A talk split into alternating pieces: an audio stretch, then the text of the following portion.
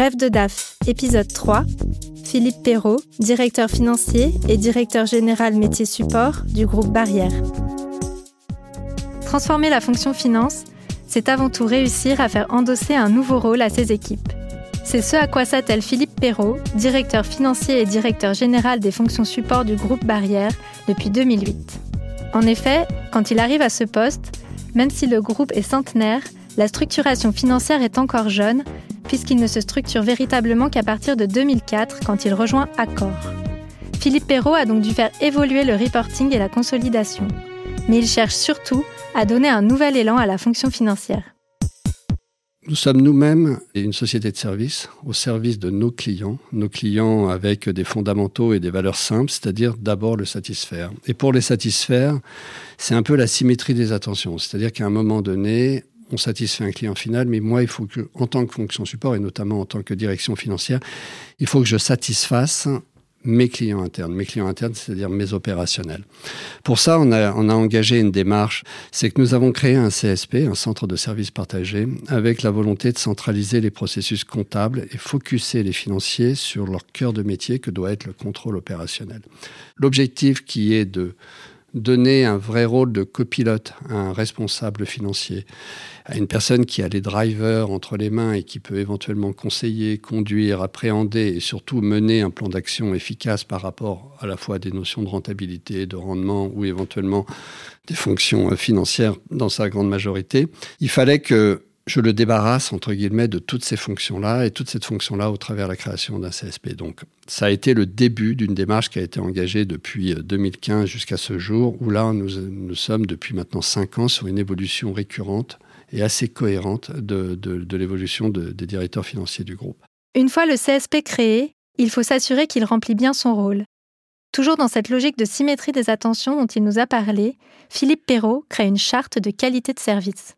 Avant d'aller plus loin dans la refonte des processus, j'ai vraiment voulu, courant 2017, relancer et surtout me conforter sur la bonne trajectoire. Pour ça, j'ai mis en place un projet euh, qui s'appelait Élan 2018, qui s'est traduit par la définition d'une charte de qualité de service entre la direction financière et ses clients internes. C'est-à-dire que Qu'est-ce que vous voulez au juste? Quel est le service attendu par nos opérationnels? Et moi, au regard de ça, j'ai défini le service voulu, c'est-à-dire que je suis capable, en tant que direction financière, de répondre à votre besoin, mais j'ai besoin, en contrepartie, que vous respectiez un certain nombre d'engagements. Et donc, c'est le premier contrat, je dirais un contrat interne, où on définit notre fonctionnement entre les fonctions opérationnelles et les fonctions financières. Et sur ces bases-là, bah, il y a ce qu'on appelle le service réalisé, c'est-à-dire la direction financière exécute le travail qui est réalisé, et il y a la perception de ce travail, donc de ce service rendu par rapport à, l'exécution faite par la direction financière.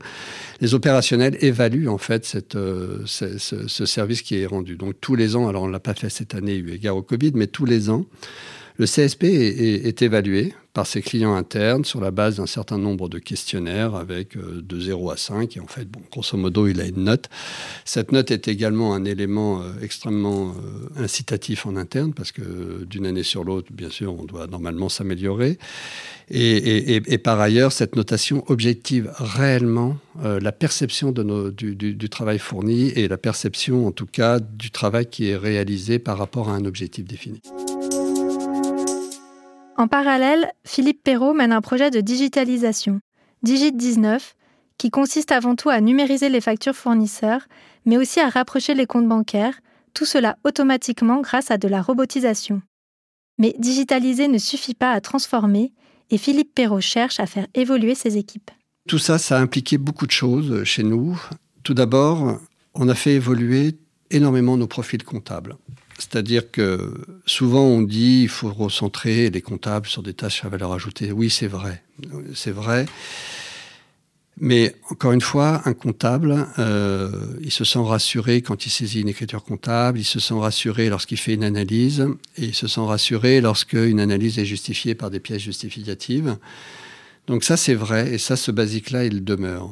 La seule différence, c'est qu'aujourd'hui, on ne veut plus des comptables qui saisissent, on veut des comptables qui analysent et surtout qui comprennent la raison du solde, quel que soit le sens du solde, et qui comprennent quelle action mener par rapport au solde du compte comptable. Ça, c'est la première chose.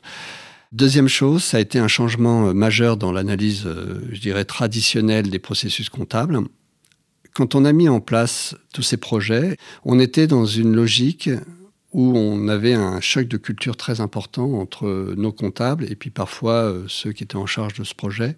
Nos comptables parlaient de lettrage des comptes. Dans toute cette dynamique-là, on ne parle pas forcément de lettrage, on parle de processus transactionnel ou d'approche transactionnelle de nos processus comptables. Ça veut dire quoi? Ça veut dire qu'on ne cherche pas à comprendre ou, à identifier le solde du compte, c'est quelles sont les transactions qui justifient aujourd'hui le solde du compte. Et c'est très différent. Il y a eu un choc de culture très important. Et c'est vrai qu'on a perdu beaucoup de, profils comptables euh, au fil de ces années parce que beaucoup de comptables ont perdu leur repère et donc nous avons été contraints, je dirais au, regard d'un certain nombre de turnovers, de remplacer nos profils et de redéfinir ce qu'était un profil comptable fournisseur et un comptable général, un comptable banque, un comptable client. Pour faciliter cette transformation, le DAF a mis en place un accompagnement, et pas uniquement du personnel le plus âgé. Ce sont parfois les plus jeunes qui se sont montrés les plus réfractaires au changement. Il a fallu, je dirais, bien expliquer, quand je vous parlais de lettrage ou d'analyse transactionnelle, expliquer les incidences de tel et tel euh, mode traditionnel par rapport à, l'approche transactionnelle. C'était une première approche où il a, fallu expliquer ça et expliquer les enjeux de ça. Deuxième point, ça a été euh, mettre en place, à proprement parler, au sein de la direction financière, un département qui s'appelle le CEDAPS, c'est-à-dire un centre d'expertise de la donnée d'une part et des applications. Ce département qui est à la fois euh, garant de la gouvernance des systèmes d'information et de l'utilisation des systèmes d'information, mais il accompagne en formation, il accompagne en méthodologie et en process écrit. Donc ce, département a cette, cette réalisation-là. Sur le plan euh, profil, c'est là où, bien sûr, on a changé un peu nos profils comptables, mais également au sein de la direction financière euh, holding, on va dire directement au niveau du siège, c'est que on est sur des profils beaucoup plus dans l'analytique et dans la mesure de la donnée plutôt que dans la réalisation de la donnée. Les défis sont donc nombreux, et pas seulement avec les équipes financières. Les opérationnels aussi, qui sont habitués à avoir les équipes comptables juste à côté, peuvent avoir du mal à traiter avec un CSP. Cependant, Philippe Perrault a pu mesurer que cette transformation de la direction financière était au final un succès. Là où on mesure le succès, c'est quand on comprend que nos financiers se sont libérés des fonctions comptables. Pendant très longtemps, je me suis battu d'ailleurs euh, pendant toute cette phase de mise en place du CSP en disant aux financiers arrêtez de faire de la comptabilité. Je ne veux pas qu'un financier fasse de la comptabilité. Je veux qu'un financier fasse du contrôle financier opérationnel, c'est-à-dire mesurer le contrôle de gestion à proprement parler sur leur site.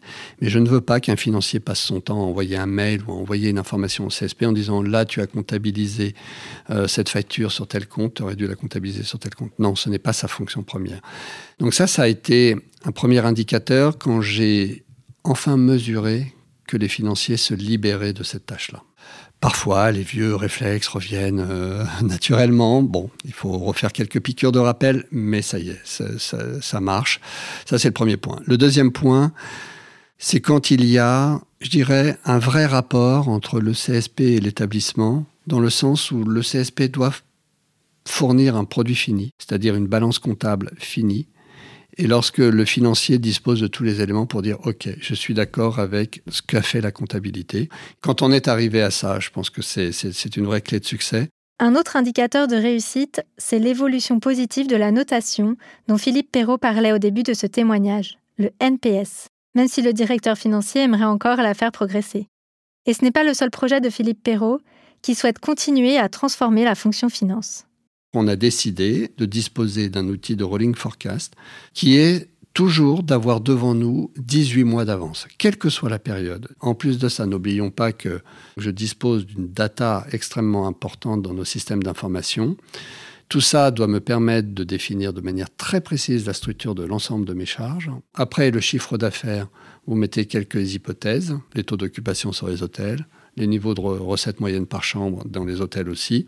Après, vous avez des fréquentations sur les casinos. Vous avez des données clients. Vous avez les données de charge et en tout cas euh, l'ensemble des coûts qui sont totalement formatés et connus dans les systèmes. Bah, après, vous vous amusez avec les hypothèses et vous faites votre budget. Donc ça, ça a été un élément très fort, sauf qu'on s'est arrêté au moment où on a fini le budget. Et c'est là où ce rolling a une énorme importance, c'est-à-dire que il ne faut pas s'arrêter à ça. C'est que là, maintenant, il faut traduire ce qui a été fait sur ces deux, trois derniers mois en processus opérationnel et traditionnel au sein du groupe. On l'a compris. Qu'il s'agisse de Philippe Perrault ou de Bruno Vaffier, que l'on a entendu dans un autre épisode, les DAF sont aujourd'hui face à un tournant. Tous sont obligés sans cesse de se transformer et d'évoluer. Bref de DAF est un podcast de Workday à retrouver sur toutes les plateformes de podcast.